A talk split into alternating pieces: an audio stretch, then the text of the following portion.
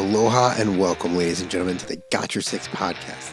This podcast brings together current service members and veteran high performers to share their methods, strategies, and ideas delivered in an informative and, most importantly, actionable way that'll help you lead yourself and those around you from the battlefield to the boardroom. Coming to you every episode, I'm your host, Tony Nash, and into the breach. Nothing mentioned on this podcast is an endorsement or opinion of the Department of Defense. I got your six, we got your back. Got your six, we got your back. Got your six, we got your back. I got your six. Sixers, what an absolute treat we have today. Jon Macaskill is here. You've probably seen him almost anywhere on LinkedIn. I know him from the Men Talking Mindfulness podcast, which he co hosts with Will. It's just an absolute great resource for really anybody to understand the impacts of mindfulness on, you know, not only your life, relationships, and emotions. Jon, thank you so much for being here today. Hey, Tony, thanks for having me, man. I'm excited for the conversation. I know we're going to have a lot of fun. Absolutely. So, you know, you spent 24 years in the Navy as a Navy SEAL, commanding as a Navy SEAL. Then you get out and you go into this mindfulness journey, which is just incredible. And I know we're going to dive into throughout our conversation. But through all that, and you know, coming from the Naval Academy, graduated in 2001, what do you constantly implement on a daily basis from that time? Yeah, well, I, I, think several of the things that we learned in the military, or at least had honed in the military, we may, we may have learned them before, but we really had them honed in the military. I think the the one actually we were discussing right before you hit record is being on time and in the in the right place at the right time in the right uniform. I almost missed this uh, this episode because I lost track of time, but then I looked at my calendar and boom, there it was, and I was like, okay, I got to be with Tony. Sorry, I got to break this call. I, I got somewhere to be. So being in the right place, in the right uniform, at the right time, that is something that you carry forward with you for your entire military career. And I think just that simple thing pays dividends, pays dividends in the military and it pays dividends outside of the military, you know, staying on time. I think having some type of morning routine that includes some level of fitness. My morning routine is certainly not what it used to be in the SEAL teams, but it's still, it's still, I get up early, I try to get a, uh, some type of workout in, and then, uh, you know, go start going about my day with the foundation of my day already set through that. And then respect. We have a respect for our, our colleagues in the military, not necessarily or exclusively rank, but we have respect for our brothers and sisters that are serving beside us. And I think that I've carried that forward into into my civilian work that I do now with uh, with my civilian brothers and sisters. So yeah, those are the things that I've I've continued to implement outside of the military. I want to touch on respect for a second because you highlighted both respect for yourself and respect for others. Respect for your morning routine and making sure you start the day the right way, the best way that you can, because that comes through constant iteration. And then the other piece is respect for others, right? You're not always the most senior person in the room.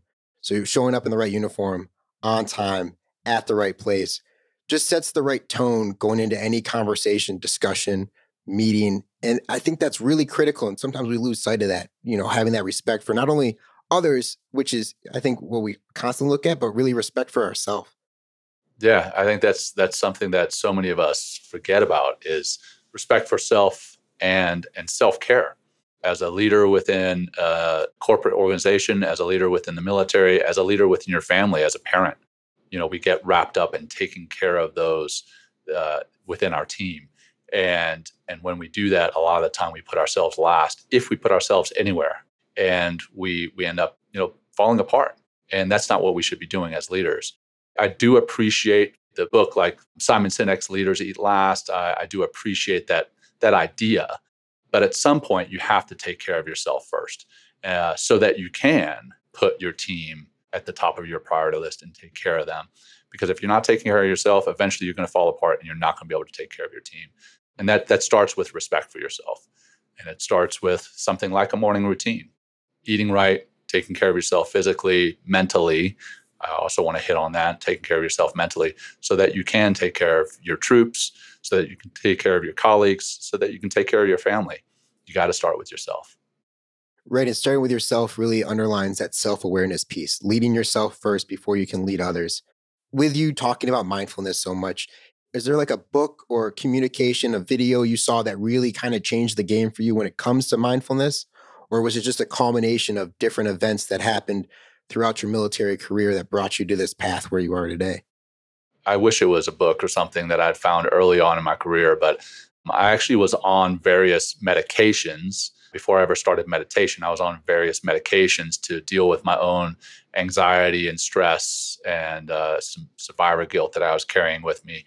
And that numbed me to a point that, uh, you know, I, I, kind of lost any sense of fulfillment or any sense of joy. It, it helped to numb the pain, but it also numbed any joy. And I still think that there's a time and place for these various medications, but I, I, I think that where I was, I didn't need them. So I, I looked into coming off of them, and the particular counselor that I was working with was like, Well, if you're going to come off of the medication, I want you to try meditation. I want you to try mindfulness. And uh, I laughed at him because I thought that I was kind of this this guy that was too tough for that stuff, and that meditation was for weirdos, and it was some type of weird snake oil that you had to have a lot of faith in for it to work. Well, he showed me the science behind it, the data behind it, why it works, and and how it works. And once he showed me that, uh, along with some very high performing individuals who practice it, then I was sold. Uh, and I went and downloaded a you know a, a, meditation app. I started using Insight Timer, and I still use Insight Timer fairly regularly to this day. But I went home, downloaded it, and was like, okay, I'm going to jump into an hour long meditation. And uh, I made it about you know 17 seconds before my mind wandered off to whatever it was thinking about the the past the future my to-do list uh, you know something that i'd screwed up yesterday whatever. And i started getting very frustrated and i went back to that same counselor and i told him this meditation stuff it's not for me. And he asked me what i meant why why wasn't it for me? And i told him hey i jumped into this hour long meditation and i didn't make it very long before i got frustrated and i quit He's like, well, that's like lining up at the starting line of a marathon and having never run a mile, or going into the weight room and getting onto the bench press with 300 pounds on the bar without ever having lifted before. That's not what we do. And, you know, that was, he was speaking my language because SEALs like to work out. So uh, I, I, I understood what he was talking about. So I went home after that and I found sh- some much shorter meditations, like like four and five minute meditations, some very simple breath work. And I did that. And I did several of those per day for several weeks until I worked my way up to like a 15 minute meditation. And by the end of eight weeks or so, I started to see that the benefits were lasting and they were uh, overlapping from one meditation to the next. And not only were the benefits lasting from a meditation, I was starting to live more mindfully. And that's that's a big difference. Is you know, mindfulness and meditation quite often get used synonymously and they're not the same there's some overlap and they support one another and benefit one another, but they're not the same. But I was starting to live more mindfully, so being more present in the moment with my friends, my colleagues, and my family, and feeling much more of a sense of fulfillment again with my friends, my colleagues, and my family. And when I was alone, I mean, there was times I was just like sitting there and I was taking in the time and space that I was in and really appreciating it.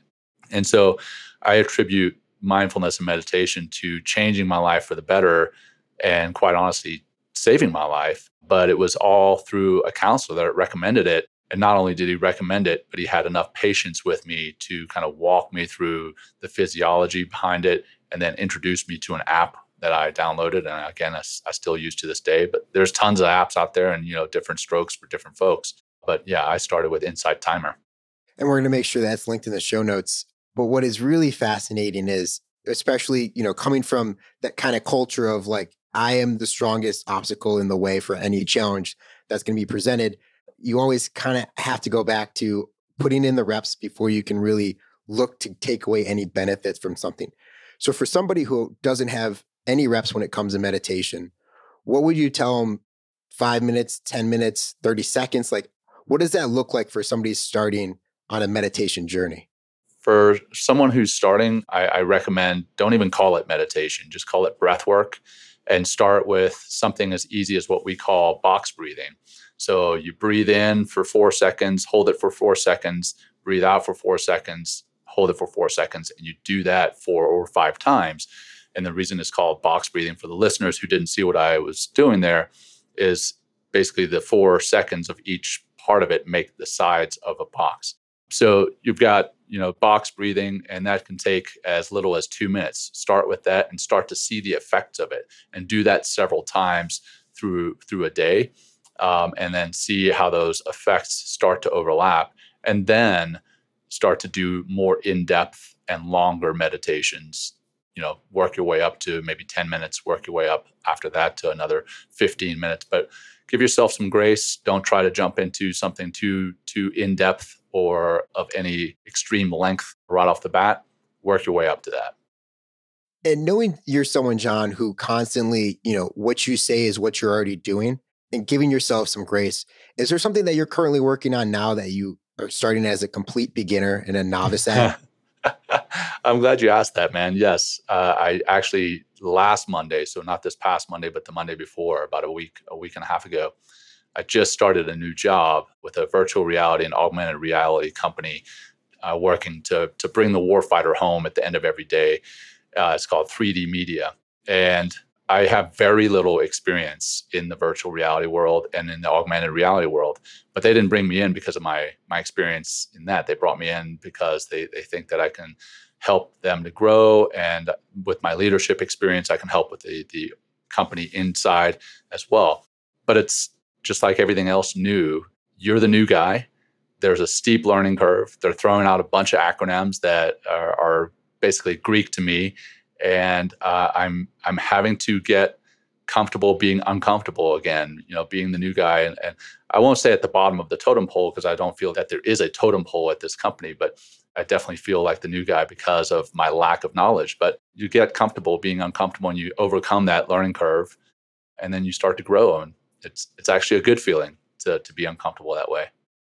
What do you do when you feel that sense of like uncomfortableness uh, setting in, especially when you're in a new position like you are at 3D Media? Yeah, well, I, I think you have to be open and honest and be brave enough to be vulnerable and say, you know what, I don't know what it is you're talking about.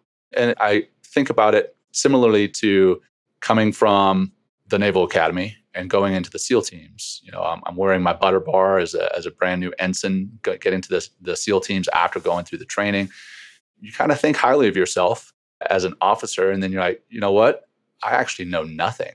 These senior enlisted guys who've been in the teams for a while, they're the ones who know what the ground truth is. And they're the ones that I need to ask questions. But it's it's a little bit scary to metaphorically take those bars off as an officer and take rank off and go up to some folks and say, you know what? I don't know what I'm doing here. I need to ask a question. It's scary to be that vulnerable, but you reap the rewards from it because now one you gain the respect of your colleagues and potentially your enlisted men or uh, you know for the civilian world maybe those men and women that are below you as far as rank but uh, you know they they start to see you as as someone who is brave enough to admit that he doesn't know everything but also wants to learn and i think that's the, that's the the key is that you have that beginner's mindset or growth mindset and you always want to learn so that you can always be a better version of yourself for yourself and for those you're leading. Do you think having that growth mindset has really been the most impactful thing that really has proven your life not only in the military but now in the, you know, private sector, constantly leading other people that are much more knowledgeable in different areas that you're just trying to manage at some point throughout their career as well as your career? I don't know whether it's necessarily been the most, but it's been hugely impactful and in the military, in the private sector, in the public sector. But it's also been hugely impactful as a father. I, you know, I got started late as a father. I've, I've got three young kids. I've got a four-year-old, a two-year-old, and a seven-month-old, and I'm 44. So I got started late, and I, I remember before I had kids, I've got three older sisters and a younger brother. My three older sisters have kids, and I would give them advice on parenting. without any kids. I would give them advice. And now I've got kids of my own. And I realized that one, that advice was unsolicited. And two, it was most likely wrong uh, because you really don't you really don't know until you have kids. But now I've got kids and I'm asking other fathers, other parents, and I'm going through a, a program my, myself to learn how to be a, pet, a better parent how to manage my emotions, how to be more present with my kids, how to be more emotionally available for them. You know, the the beginner's mindset, that growth mindset, it applies in all walks of life, professionally, personally, corporate side, military side, family side. And that can greatly impact who you are and how you are as a leader, how you are and who you are as a parent. Um, so it's, it's very important, I think, to constantly be learning, constantly be asking questions, and constantly looking to improve. Like you said, that growth mindset is critical. So then, what is the most beneficial belief that really has impacted your life the most? Yeah, I, I think it's probably tied to that growth mindset. Is is the the fact that vulnerability is not weakness you know being able to ask questions and show that you don't know everything admit that you don't know everything. Because at some point by acting like you know everything when you don't you're going to mess up. You're going to mess up. And that could you know at best cause a bad day at work or cause a, a bad day in the family. At worst it could cause loss of life. I mean depending on what what industry you're in or what branch of the military you're in or whatever it is that you're doing in the military, it could literally lead to the loss of life. Um, so you've got to be brave enough to be vulnerable and ready to ask questions. But I guess, like I said, that's tied to that that growth mindset and the beginner's mindset. So they're they're similar. There's a lot of overlap there. Having that vulnerability and that growth mindset only can come from a place where failure has occurred what failure has been your greatest success throughout your career life?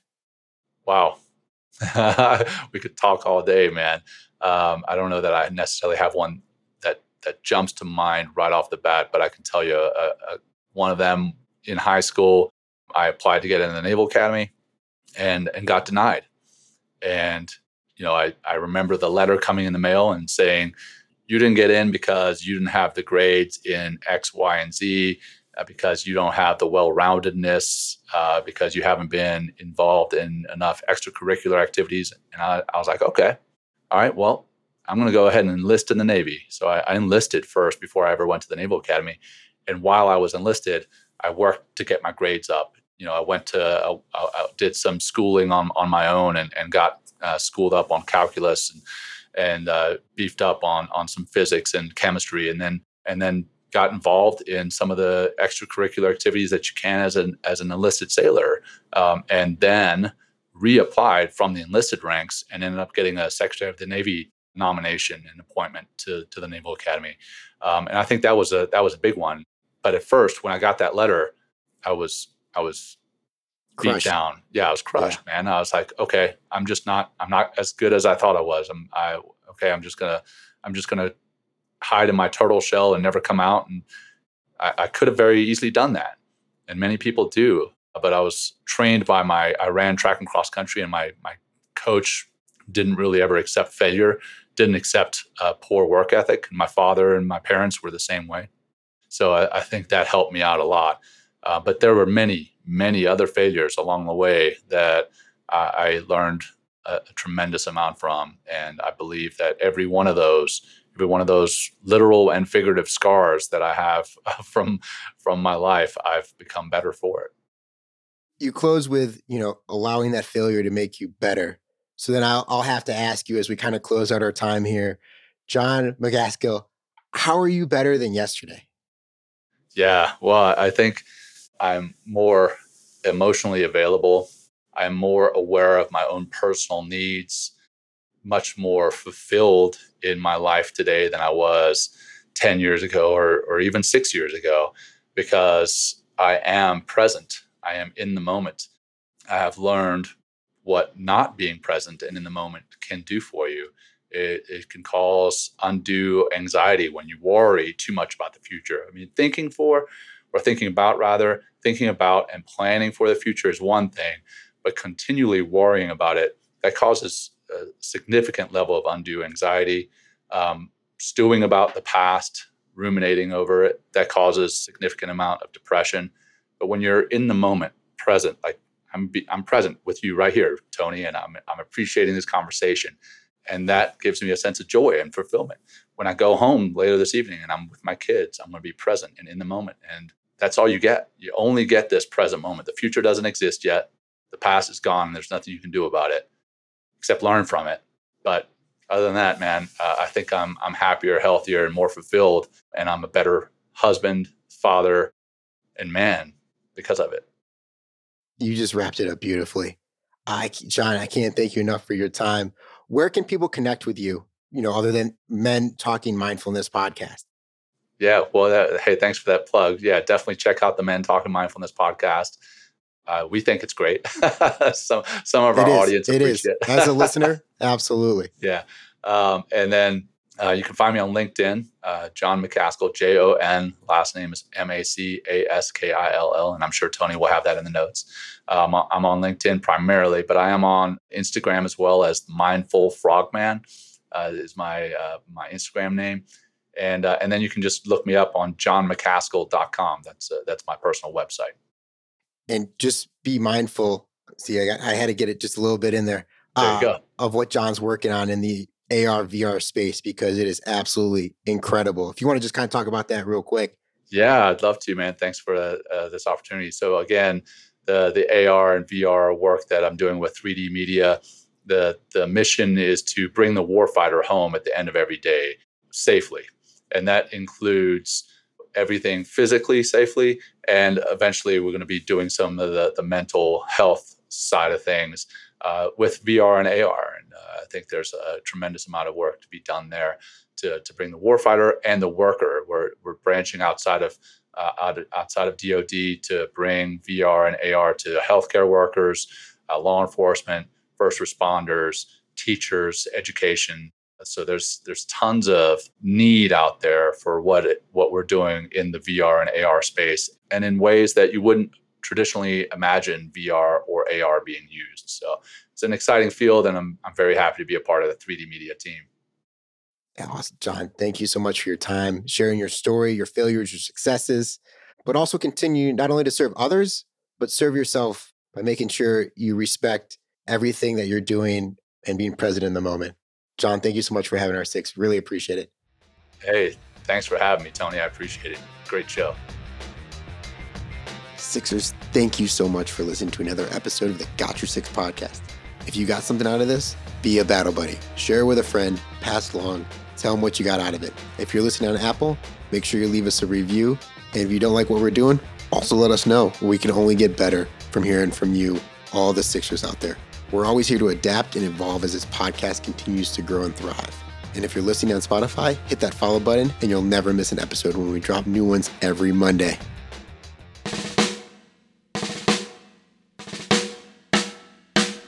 I don't know what you've been told, Sixers, but the lawyers would like us to remind you that the views, opinions, and comments expressed on the Got Your Six podcast are solely those of the hosts or guests, to include current and previous Department of Defense employees, and should in no way be considered the opinions of or endorsements on behalf of the Department of Defense or any of its components, divisions, contractors, or other current and previous staff members.